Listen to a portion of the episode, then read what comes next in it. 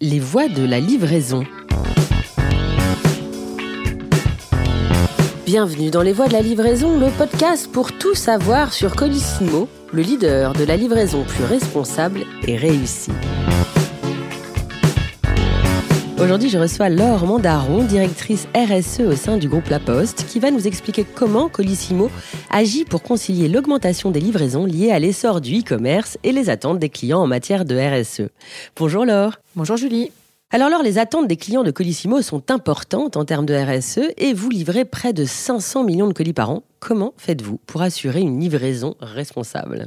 La performance en matière de responsabilité sociale et environnementale, elle constitue une attente croissante de nos clients. C'est un critère qui rentre dans leur choix, qu'ils soient expéditeurs ou destinataires, et c'est un critère différenciant qui de plus en plus est plébiscité. Alors chez Colissimo, nous agissons en matière de RSE depuis plus de 20 ans. À titre d'exemple, nous disposons de la première flotte de véhicules électriques en Europe, avec un peu plus de 36 000 véhicules décarbonés. Toute notre électricité est issue de sources d'énergie renouvelables. Et puis, 100% de nos livraisons sont neutres en carbone depuis 2012. On peut vraiment dire que la Poste Colissimo est une entreprise pionnière dans la livraison décarbonée, n'est-ce pas?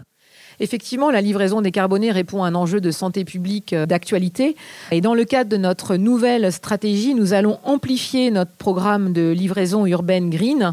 À horizon 2025, c'est ainsi euh, une livraison décarbonée dans 22 métropoles françaises, auxquelles s'ajoutent 5 grandes aires urbaines que nous allons délivrer en mode décarboné. Alors je vais les citer, hein, Angers, Poitiers, Annecy, Le Havre et Amiens.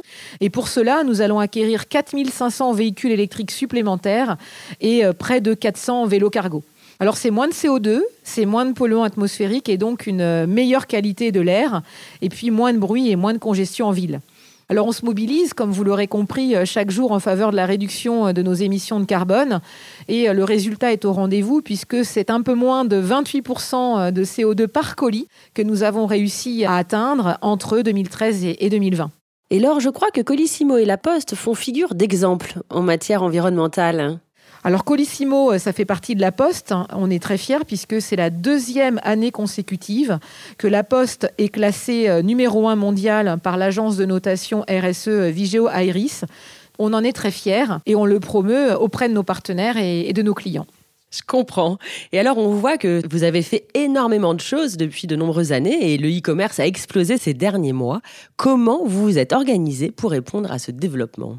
On ne se repose pas sur euh, nos lauriers chez Colissimo. Tous les jours, on a de nouveaux défis à relever, le climat, euh, la qualité de l'air, les ressources, l'économie circulaire.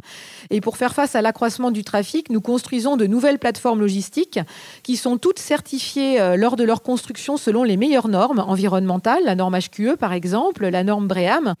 Et cette certification, elle se prolonge ensuite en faveur d'un usage optimisé des ressources dans le cadre d'un système de management de l'environnement qui est certifié ISO 14001 sur toutes nos plateformes.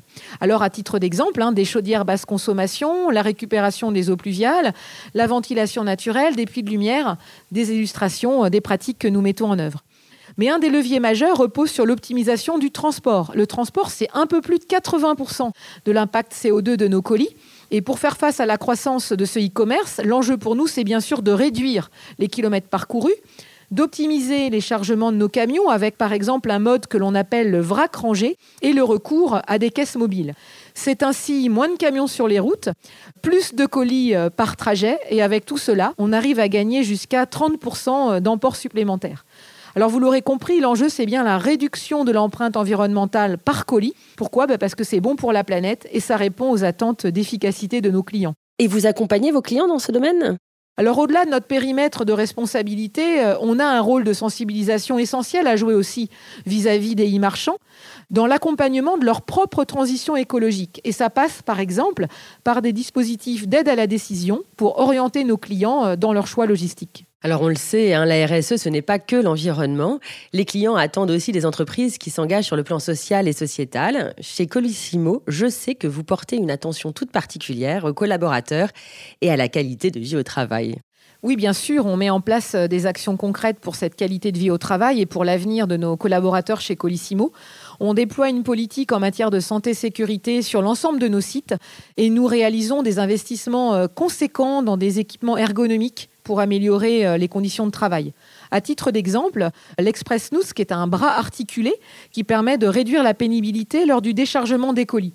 Et nous déployons également des dispositifs exemplaires en matière de parcours de formation et d'accompagnement de l'évolution professionnelle de nos collaborateurs.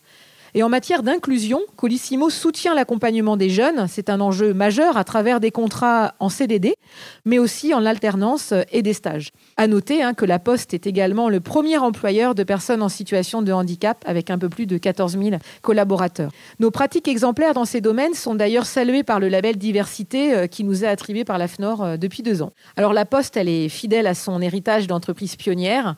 Chaque jour, nos collaborateurs, vous l'aurez compris, se mobilisent pour concilier performance économique et, intérêt général.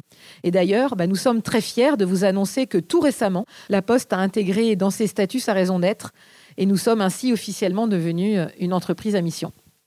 Merci Laure pour ce super entretien. Merci Julie. Et à bientôt pour un nouvel épisode Les Voix de la livraison, le podcast qui donne la parole aux experts de Colissimo.